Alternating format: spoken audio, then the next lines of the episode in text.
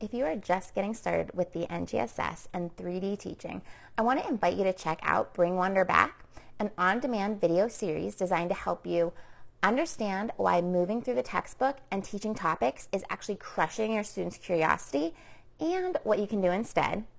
It's going to help you shift the work of learning where it belongs by building your understanding of explorations and discovery based teaching practices. And finally, I'm going to help you take the first steps toward transforming your students into scientists through 3D learning, which is really what the NGSS is all about. You can access this video series at iExploreScience slash wonder and get ready to bring wonder engagement and a love for learning back to your science class. All right, to the show.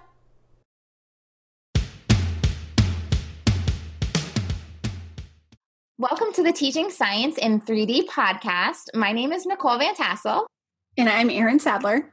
And we are two science teachers dedicated to helping you cut through the confusion and meet the intent of the NGSS so you can master all three dimensions. The NGSS can seem totally overwhelming, but implementing these standards doesn't need to be.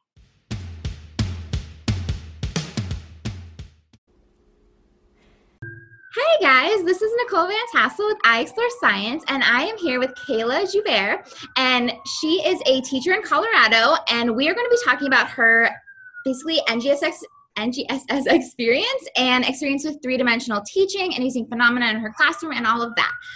So, thanks for tuning in today, and I'm going to have Kayla introduce herself first. Hi, um, I'm Kayla Joubert. Uh, I teach middle school science in a really small town in western Colorado. Um, this is my sixth, yeah, sixth year teaching. Um, and I've taught mostly seventh grade science throughout that time. I've taught a little bit of high school science. There was one really terrible year where I taught PE. Um, but so I've um, taught a lot of things. And so the last two years, though, about the last three years, I've been teaching um, sixth grade science, which in Colorado or in our district is earth science, and seventh grade science, which is life science um, with a little bit of eighth grade like electives sort of mixed in. Okay, neat. So, what was your classroom like? Let's just like dive right into the NGSS and 3D all right. and all of that. Um, okay, so what was your classroom like before you switched to the NGSS and three dimensional? And I, when I sent her like the questions, I was like, no judgment here. Like whatever it was, it was. Um, I know mine was definitely not three dimensional or like exploration based or any of those things. So, but what, yeah, what was your classroom like? Um, it was probably like really typical of what we all experienced in school, where it was like I would do notes and then we would do a worksheet and then we would do some sort of lab activity or a project that goes with it. And you just yeah. repeated that process all year long with, you know, and then, oh, and now we have a unit test um, yeah. sort of thing. And it was really asking them to regurgitate information um, it was, I mean, it was how I grew up with being taught science. Yeah. And, you know, and there were pieces of it, like, I always was like a big, I love taking notes. So there was part of me that was like, yeah, this is great, we're taking notes. And then there was also part of me that was like, this is not like middle, great for middle schoolers. Yeah. To sit and take all these notes. Um, and so there was that piece that I was always like, I don't know how to make this less though. I don't know how to I know I don't like that piece a whole lot for my kids, but I don't really know how else yeah. to do that. Um, and I also really felt like the labs I was doing were really like the cookie cutter labs that like everyone I knew what the outcome was, but like there was a right answer. Yes. Which a part of me was also like, I have a degree in chemistry as well. And I'm like, but there isn't always a right answer in science. Like often there isn't a right one right answer. You know, there's multiple right. ways to get to that. And there's multiple your data is your data. Um, right. so I struggled a little bit with that piece of like, but couldn't figure out how to do inquiry based labs. Of like, I knew I didn't like them, but like any curriculum, when we didn't have a curriculum, but any like curriculum based stuff I found wasn't that. Yeah. And any, you know, like all the stuff that like I've been taught through like my student teaching was all like the cookie cutter labs with the exception right. maybe a dissection or two here and there. And so I was really, there's pieces of it that I was like, I just don't know how else to do this without while making it still standards based. Like I could go on all these tangents, but making it standards based, I really struggled with figure totally that out. Get you. So like I I can totally connect with like I also was a person who in school was just like, sure, give me the notes because I can just take them and then pass the test. And I like writing yeah. the notes and I like reading the book and I think it's interesting and fascinating and I'll remember it and it's great, you know, right? So why shouldn't all my kids just all my students just love learning this way? Um yeah. and and I also the same with like the cookie. I mean, and and also along those lines, it, it was like it felt like I was kind of doing it right because we did a lot of hands-on stuff. You know, like we would do mm-hmm. the. It's like okay, well, we did the notes, but yeah, but look, we're doing this like project or lab afterwards. So isn't that you know the right thing or hands-on or whatever? You know, so. But there was that whole missing minds on, and like you said, there's not always a right answer in science, but my cookie cutter lab always had the right answer. Um, so I can totally relate to all of that. Uh, and then, oh yeah, and then what you were saying, just like so your degree is in you have a also have a degree in chemistry and like i when i got to middle and high school i like didn't like science at all because i didn't like those cookie cutter labs because it just seemed kind of pointless like i'm going through the steps and for me i just found it annoying. I don't know. I didn't like going through all those steps. Um and then just having the same answers i don't know just there was nothing curiosity building about it or like i don't in, fascinating about it or interesting about it. Um, and yeah and a lot of the labs it was like well what's the point of doing this? I don't understand like the bigger picture piece here from so that was a struggle that i had. And then when i got to college it was like i started studying environmental science and everything was just everything's tied to everything else and there's no clear cut answers because everything is connected to everything.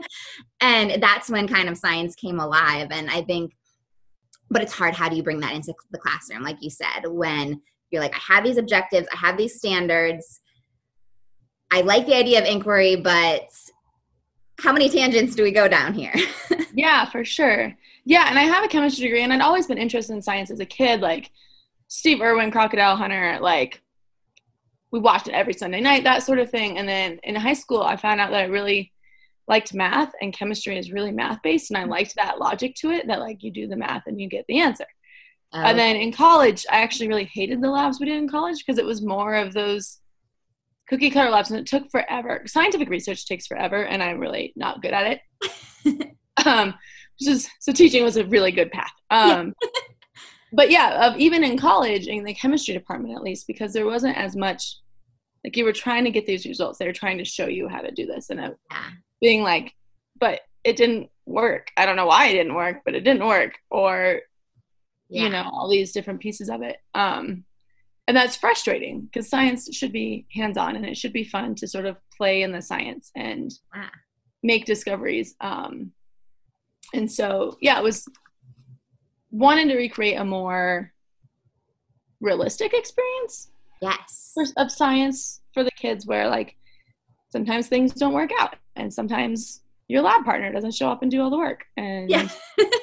you know the different things that happen of you know, we did a photosynthesis one not that long ago. We grew some alfalfa seeds, and some of them, like for whatever reason, they put too much water or something, and they didn't grow any alfalfa seeds. So their data really sucked.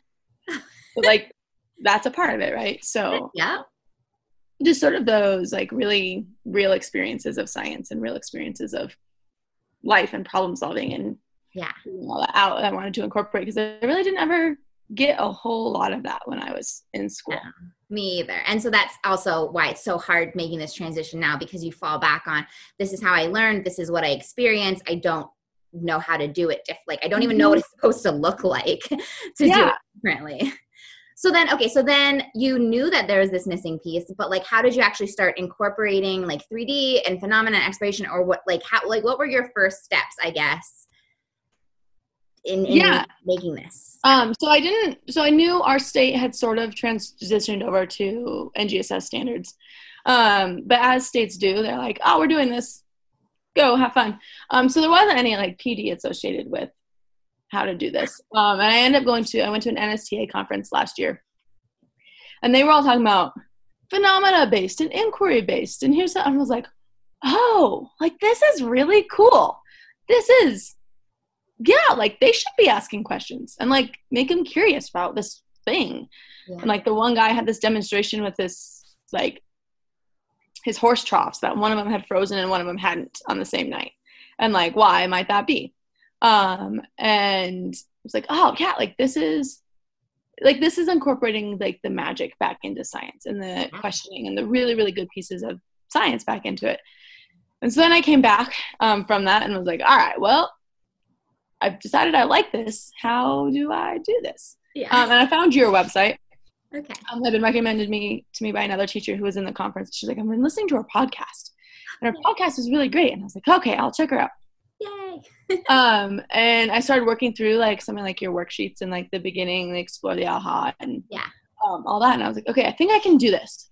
So my first thing the next thing that was coming up was photosynthesis. And that was one i was like okay I'm gonna try it. It's a little like small piece of my unit Yeah. um and we did i have air plants at my house and so i brought them to school and like we like how do they how do they grow if they don't have roots Yeah. you know like this is and we passed them around and they smelled them and whatever and we did a whole thing where like we found the, our big question and i let them loose in a lab which Yeah. was kind of terrifying of Yeah. like figure out how to prove photosynthesis go Yeah. um, you know i let them google things and so we had like grass from the playground in beakers with whatever was happening in them and like you know and then like we did that and we did um like a inquiry based like station labs where they like had to were sort of taught through the station labs Mhm. and then you know at the end i was like oh like they got it and i didn't tell them a single thing about it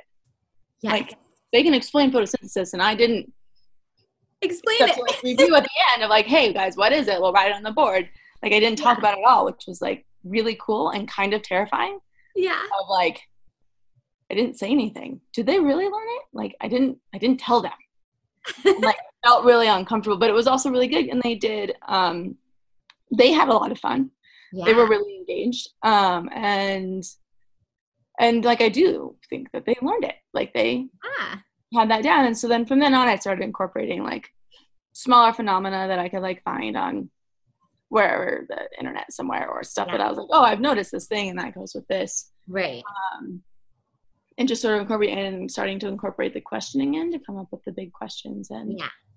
um, and lesson notes make notes less was like really my focus Yes. let's do less notes That's awesome. I love that you just started with like bringing in phenomena and then like your phenomena was like a really good choice too because it was something I mean it was simple it was a simple one but it was like tangible they could touch it they could hold it they could like see it and and it was like right there in front of them you know and then Mhm. they could use that to create their own um like labs and investigations and testing it. And it's so funny that you're like, it was terrifying just letting them go. But like, look what happened. They they learned. I it. know. It turned out great. It was one of those things where, like, as a science teacher, you're used to a lot of chaos, Yeah. but you're also used to controlling that chaos to a certain amount. Yeah. And it was like, this is more chaos than I'm comfortable. Yeah. It really it really pushes you.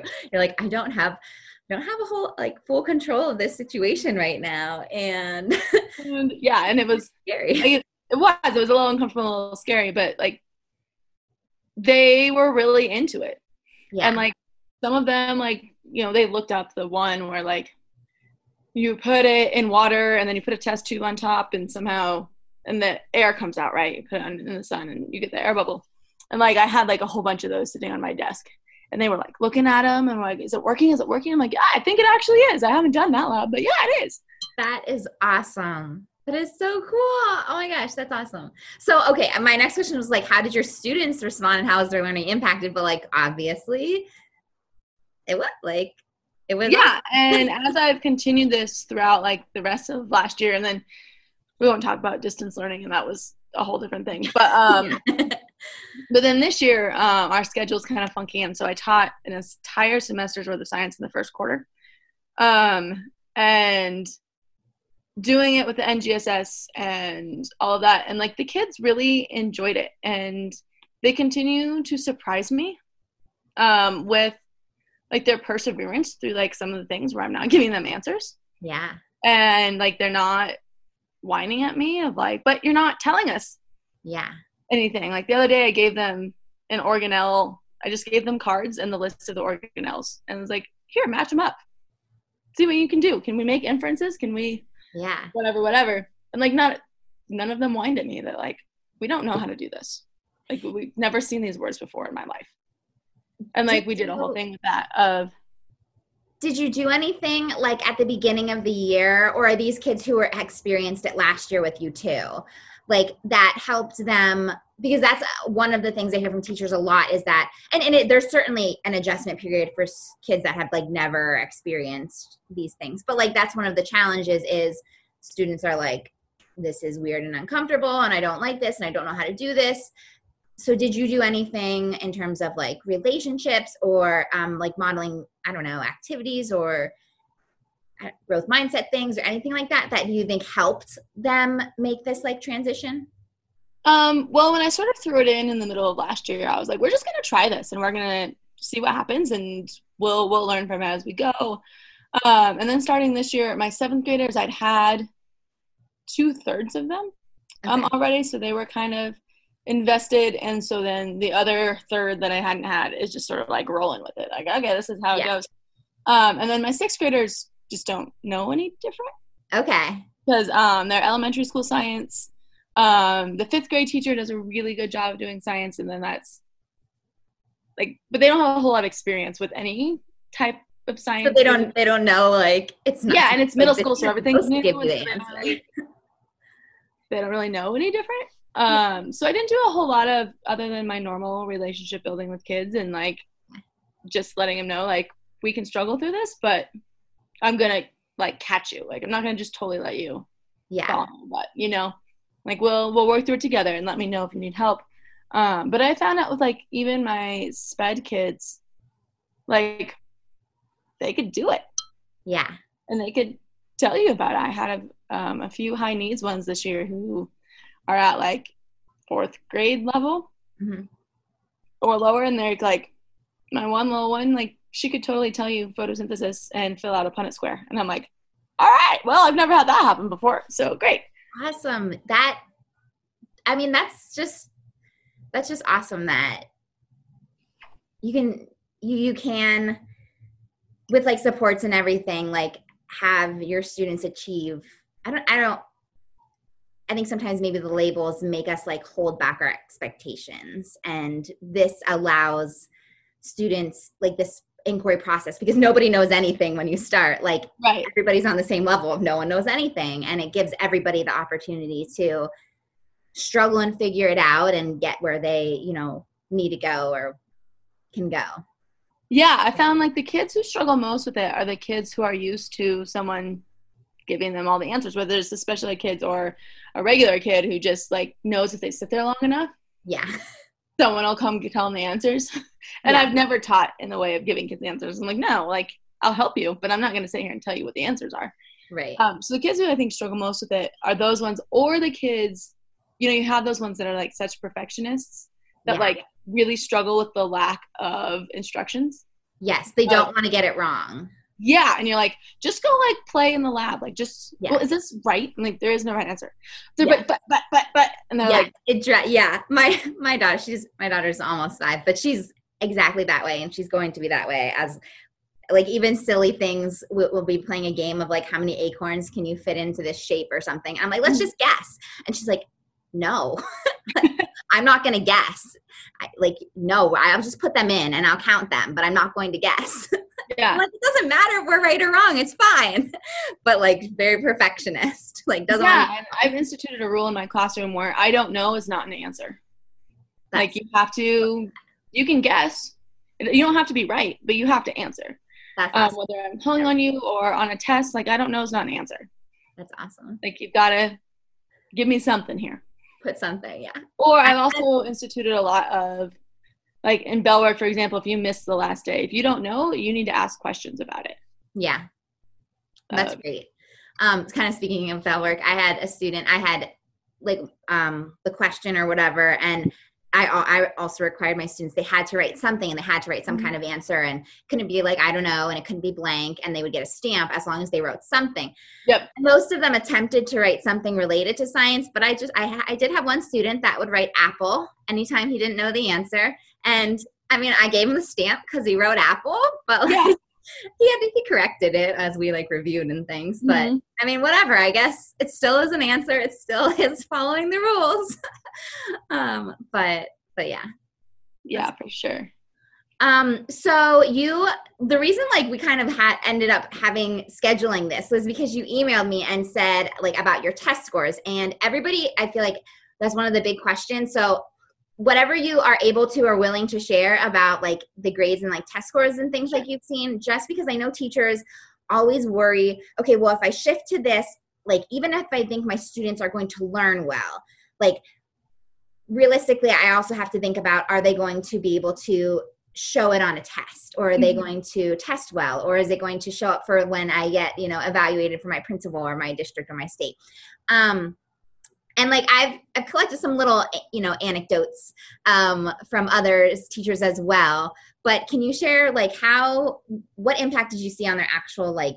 grades and testing and all of that too with you know shifting to these inquiry and exploration and phenomenon based learning and all of that yeah. So the two classes like I had last quarter, um, I had a seventh grade class that was mostly high math students, but they threw in like three really low sped kids in there. Um, and then I had a sixth grade one that was really just your average grade level sixth graders. Um, and so seventh grade, both, so the first test for both sixth and seventh graders, which were obviously different tests, different contents. Um, but the class average was like an 85 and that included the grades of the sped kids and the modified tests um, was an 85% which i don't think i had ever on any test i'd given in the last five years gotten an 85% class yeah. average on a test um, it's always like if you hit like 75 you're like yeah 75 yeah. um, but to hit an 85 i was like whoa like i don't barely really even not need to talk about test corrections except for like yeah. two kids Right. Um, so I didn't even make a big general thing about test correction. I just talked to those specific kids and was yeah. like, here, let's fix this.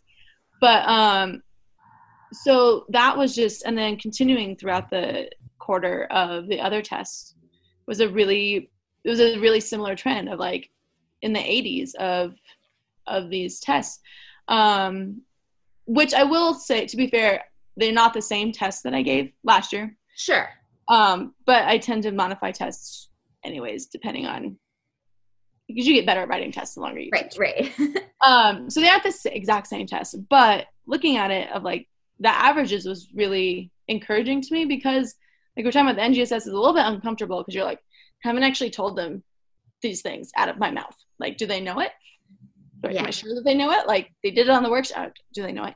And then so the test really showed like they do and they can explain all of these things. Um, and even like I said, my low kids who would generally not test real high got it. This was the first year on my genetics test, which genetics is like the hardest unit in middle school. Okay. Um, that I found like Punnett squares are hard. There's a lot. There's just a lot in that unit. Yeah. Um, that like for them to get an 80% on that, I never. And no one, for the most part, no one outright failed it. I might have had like one or two just like outright fail the test. But for the most part, even the ones that didn't do great was like a high D or a low C. Yeah. Um, interestingly, though, I didn't have any kids who got 100%. Okay. So they were doing really well, but none of them were getting 100% because I think it was a lot more explaining.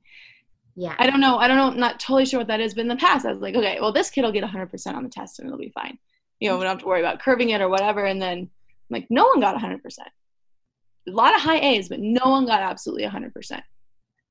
And you, so that was interesting. Your, your test is like reflecting more of like the app like do you think your test is more difficult like less regurgitation of facts and more of the like skill and phenomena focus within this like test so I that so. it kind of required a little like so the one you know the students that are just good at memorize every memorizing mm-hmm. everything and like getting that 100 like do you think that played a role or I think it did. I think it was that yeah, they had to explain and they had it was based on like skills and thinking about I know one of my genetics questions was like you know, if green is a dominant trait in peas, can you ever have a heterozygous yellow pea? And that's been on my tests for a long time, and it's traditionally a really difficult question because yeah. they have to. But I changed more of my questions to be more similar to that while still following like the levels of knowledge in Bloom's taxonomy. And, um, but and I do think that because they could get part of it, or they really had to think through the questions, and it wasn't questions that I like answered exactly before in class. So that they right couldn't just like remember what you had said before and just spit it back to you. Yeah, To challenge them more.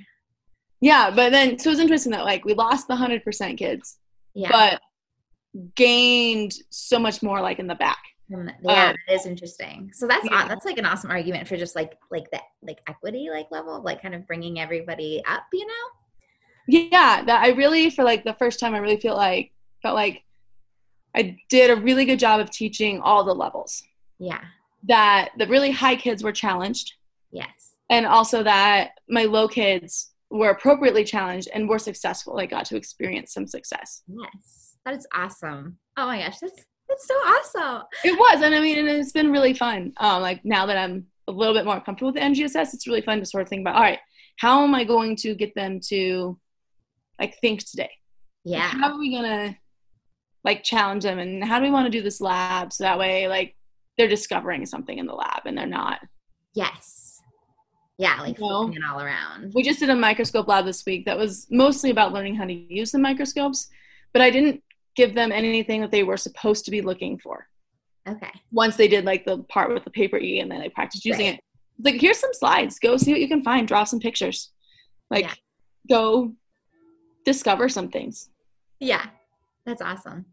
and you know and they were just so they're like oh look like this is what a bee's leg looks like a scorpion when you're like up close like a scorpion tail of it's got the segments and it's got you know and they're making those things um That's cool. That could be and just like points from like which you could grow like little storylines to follow and kind of like avenues of exploration, you know, kind of based on just that curiosity like of theirs. yeah Neat. I love that. That's awesome. yeah so it's just been it's been fun to sort of explore them and obviously i'm not perfect at any of it yet um or an expert or Everybody is learning. yeah so i'm still learning through it I think they're learning if this works and this doesn't okay um and then they threw in we bought a curriculum this year that we had some issues with so i'm like just now using it in october and so like that's a whole different sort of uncomfortableness of like oh now i have this thing that i have to use and okay um gotcha. Like so navigate. trying to kind of trying to navigate some things but what would teaching be if it wasn't different every few weeks Seriously. Oh man, that's funny. Oh, what there was like some quote or statistic or something about like the number of decisions like different careers make mm-hmm. like in an hour or something and like teachers was just like off the charts like compared to other really high intense and like super well paid um right. like heart surgeon or something like the decisions that they make per hour versus the decision and i mean heart surgeons obviously are making life and death, death decisions so those are important decisions too. Oh for sure. But like but like just the number of decisions you have to like make and and be flexible with and figure out and navigate and all of that. That's interesting. Um okay so you uh, you said that you know you had mentioned that you found Isler Academy and that's after you got back from the NSTA conference. If you don't mind, would you mind sharing about like how Isler Academy impacted, you know, your teaching and learning? What um, anything that you can just share about the program um, and just working, I guess, it, just the workshops or working with me or the community, any any of those aspects. Yeah. Um, so last, so again, after the NSTA conference, I was sort of like looking for some things. Um, my colleague had recommended like your podcast.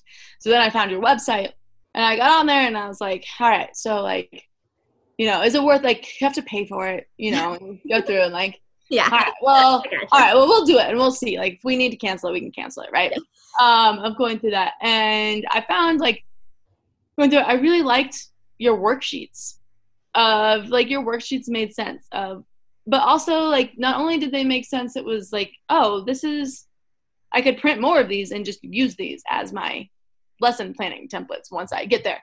Um, so I really, really did like that. And then, um, so I remember last spring, um, talking to our assistant principal who had been a science teacher, Mhm. um, and been like, look, like here's this cool thing, like look at all these things that I found as I'm working through her thing, and here's how we're comparing this to this. And I can't remember if it was I did your storylines boot camp in the spring, So I don't know if it was just part of the explore the aha of like that introduction. Yeah. Um, of sort of like how how you do this, and this is what a storyline is, and here think of some phenomena that might be useful, Right. and sort of plan a unit. Um, and so I remember like talking to her in January and being like, "Can we sit down one day and like let me show you these things that I'm finding that I just don't want you to like freak out if you come into my classroom and like things look different." Yeah. Um, and she was like, yeah, yeah. So we sat down and I was like, look, so like this is like, I think what science teaching is supposed to be, and this is what our new standards are, how they're supposed to be taught. Um, and she's like, yeah, like that's awesome. Like, do it, and we'll see see what happens, right? Like, don't worry about it. Um, so we went through that, um, and then I was starting to get comfortable, and then coronavirus hit in the middle of last year was a weird school year just in general. We also had my co-science teacher quit in january in the middle of january. Ugh. so like a whole we had long-term subs. It was Ugh. sort of a disaster. Then coronavirus hit. Um, but then during coronavirus i did your storylines boot camp um, where i picked my hardest standard of that oh yeah, the brain one. the brain standard. That doesn't make any sense because i was like i can see how to do this with these other standards. Yeah.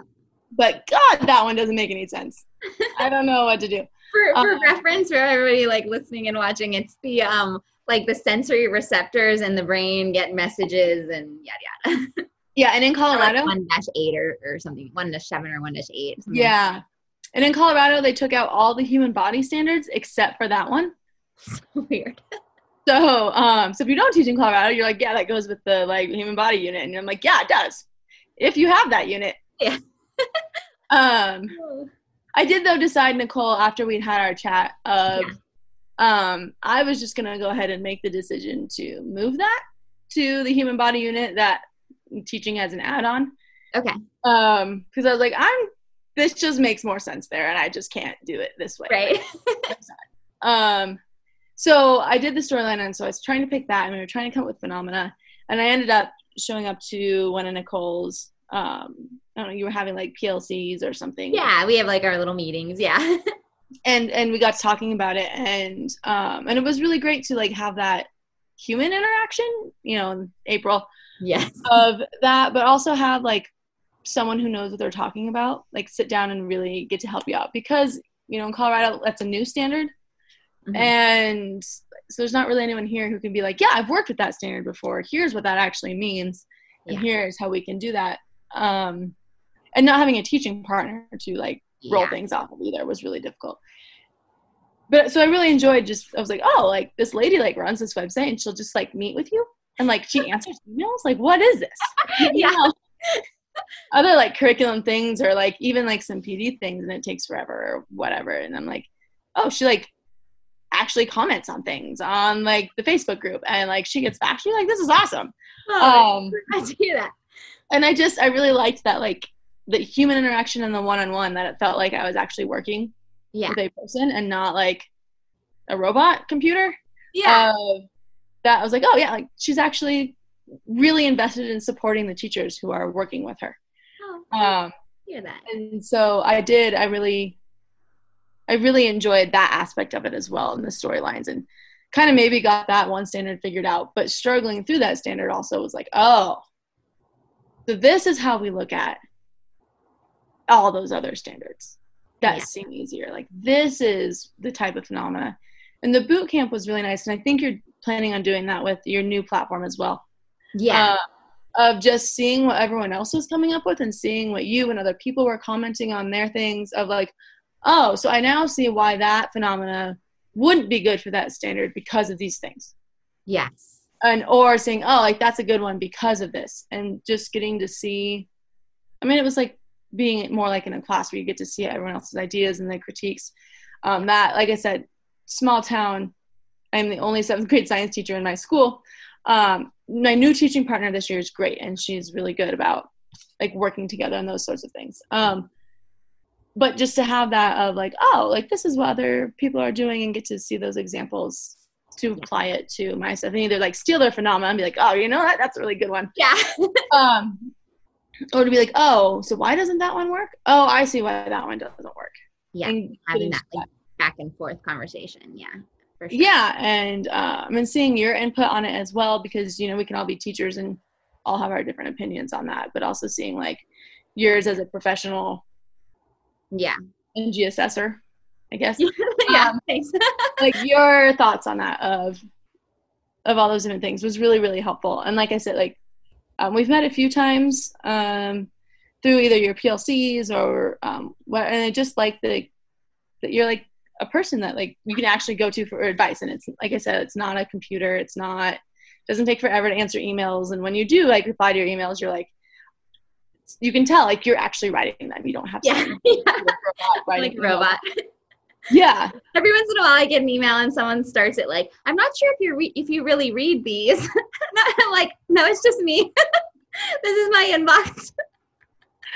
Uh, it's like innovative. The first time I got one that like that was like that, I was like, "Man, that's funny that somebody thinks like I don't know. I wouldn't get my emails, but it's I don't know. It just like wouldn't even occur to me. But it is one of those things where like you know i get so many emails from so many random people or you sign up for like some sort of pd program and Right. you never totally know if you're talking to like the it person somewhere that doesn't actually know like they're just they, they just send out the emails. Right, or you know that some of them have like the do not reply to this email and you're like oh. yes, yeah, at the bottom, yeah and you're like well i guess i won't ask for help. Or like the email address is like no reply. yeah. And you're like all right. Well I guess i won't be asking any real questions there or like and this is totally not related but like a, a bunch of like the big websites now like that you order your i don't know things from like even amazon or you know facebook and stuff. Anytime you try to like find like a help button to like actually ask a question you just get directed to all these like weird fe- frequently asked questions pages. Yeah. No i just want to send a question like right. Order is wrong and there's nobody to talk to or whatever. right like we'll be we're wrapping up here. So if you're listening, you're like, oh man, how much longer? um, just kidding. But um, in terms of like COVID and your and switching to you know um, and and and still embracing like exploration and 3D and phenomena.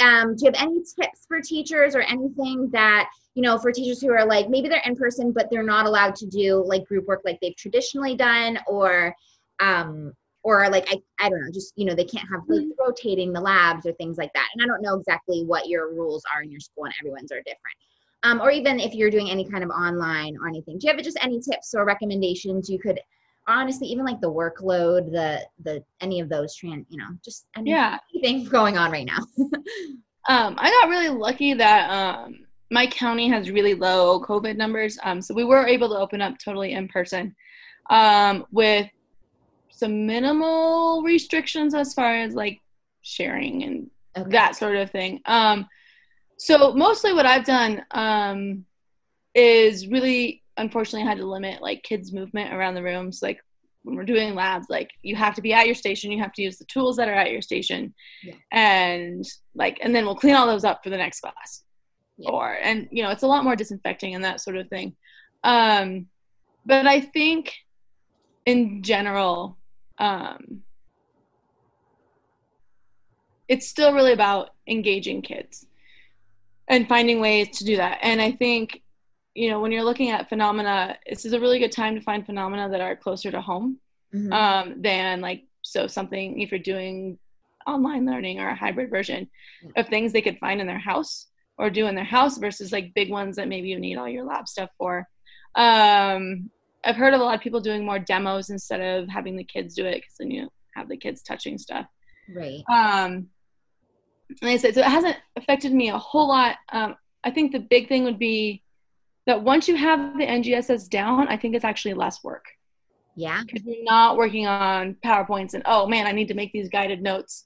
And you're not, and when you do like the labs where you let the kids really go through and figure it all out or design their own lab, Mhm. it's not so much materials for you. You can just tell them whatever you can find in my classroom, go yeah and that sort of thing of that really what i found is it feels like it's actually less work um, the more that i do it of like oh okay so my tests are easier to write because we're going to start with that question that we came up with at the beginning and then work backwards on our like levels of knowledge so we're hitting all of those um, and getting all those questions in um, and one of the things our school wanted us to do at the beginning of the year was like assign a lab group for kids and they stick with that for the whole quarter.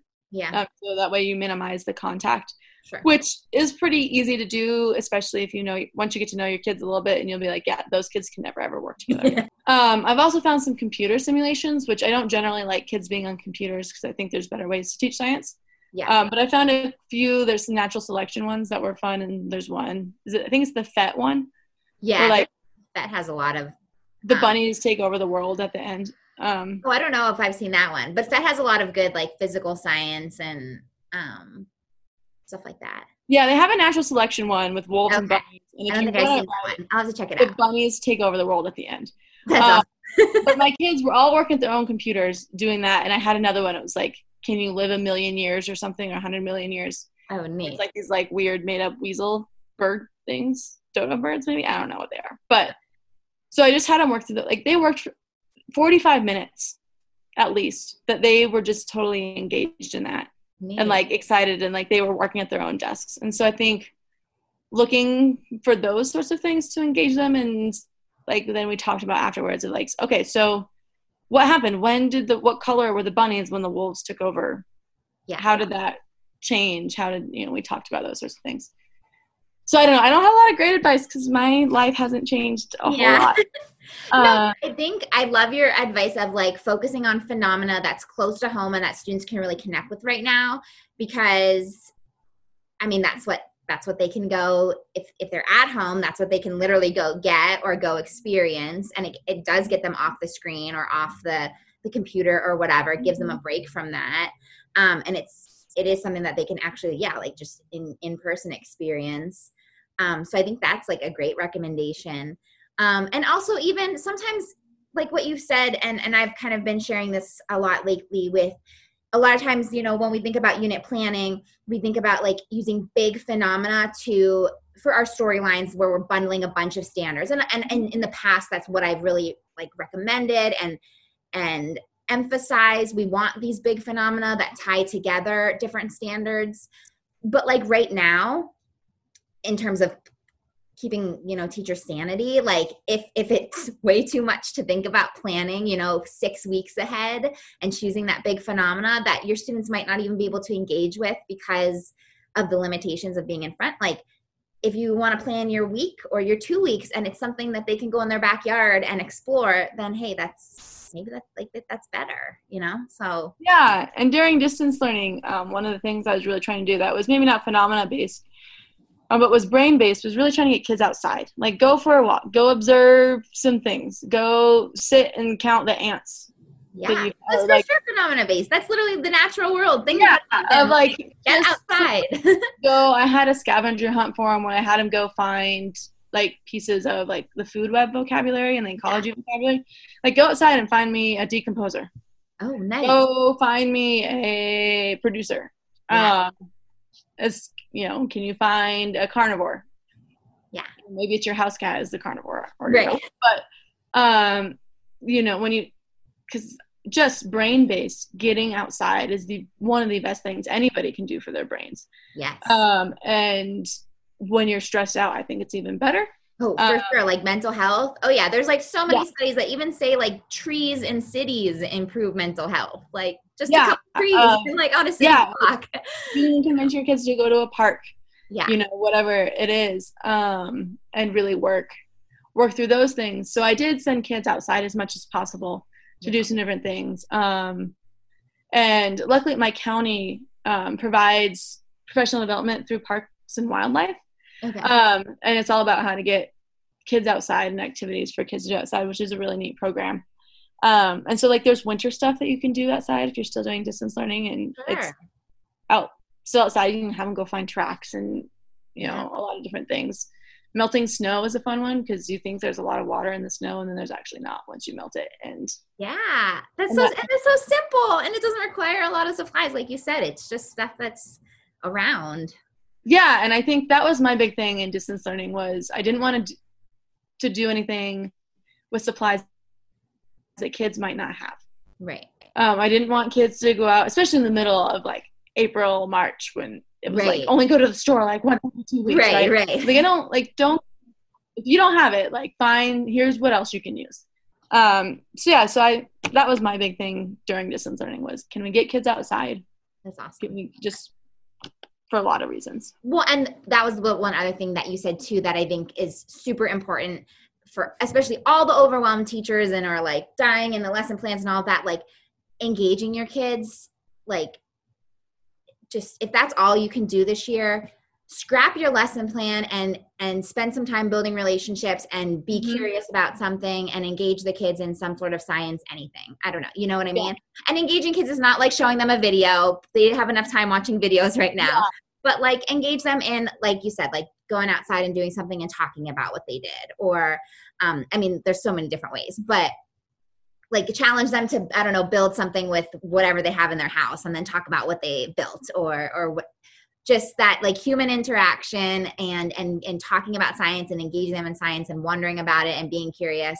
Like if you can if, if that's all you can do on some days i think that's way better than trying to throw together like a silly worksheet that nobody cares about and nobody wants to do and that you have to grade and just adds to your your workload yeah for sure um, my teaching partner she was starting forces in motion with eighth graders and she had a thing where she just we have a whole bunch of different balls right as for for the so she just took them outside for a little bit. She showed them like one demo and then just let them like throw the different balls against the wall and like feel what they look like. And then just went inside and I think they had like a conversation about what that is. And I think she had him draw a model of like the different things.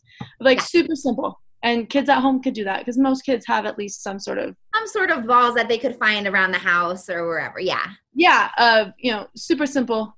And like it looked like outside of my window. I knew what she was doing because I she told me about her lesson plan. Yeah. But I'm watching it outside my window. I'm like, that just looks like pure chaos. Like they are not learning anything. But I think they did.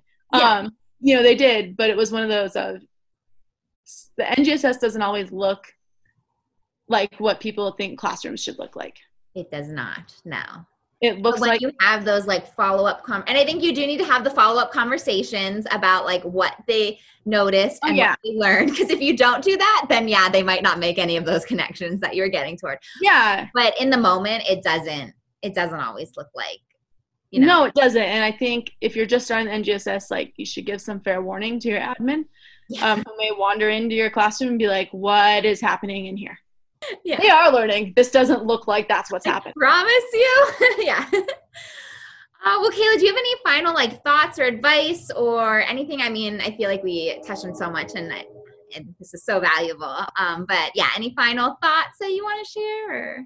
I mean, I think you know, this year has been so weird.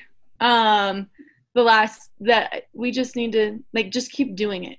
Just keep doing the things that we know are right for our kids in our classrooms while following whatever like guidelines we have. But don't give up on kids because you're teaching through a computer or you're teaching I can't even imagine what it's like to teach half your kids online and half your kids not online in person. Like that sounds Ugh. really, really difficult.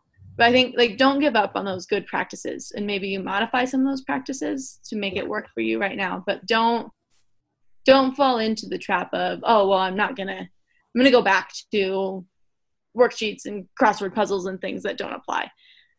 Awesome. Thank you so much, Kayla. And I'm so glad that we were able to talk about all this stuff. And yeah, so thanks so much for, and thank you all who are watching and listening for like tuning in today. And I will catch you later. Um, yeah. Okay. Bye. Thanks for having me, Nicole. Bye. Hi, everyone. It's Erin. If you're interested in having your question featured on our podcast, go to teachingsciencein3d.com slash questions. You can submit your questions in writing or submit an audio file that will feature on the podcast. And if you're enjoying this podcast, we would appreciate it so much if you could rate and review the podcast on whatever platform you're listening on. You can get detailed podcast recaps at teachingsciencein3d.com. And you can connect with us on Instagram at teaching science underscore in 3D or on Facebook at teaching science in 3D. We look forward to hearing from you.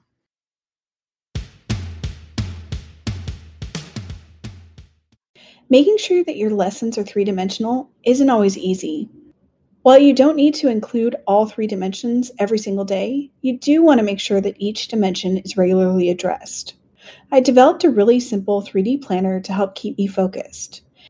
It helps me track which pieces I'm using in my daily lesson plans.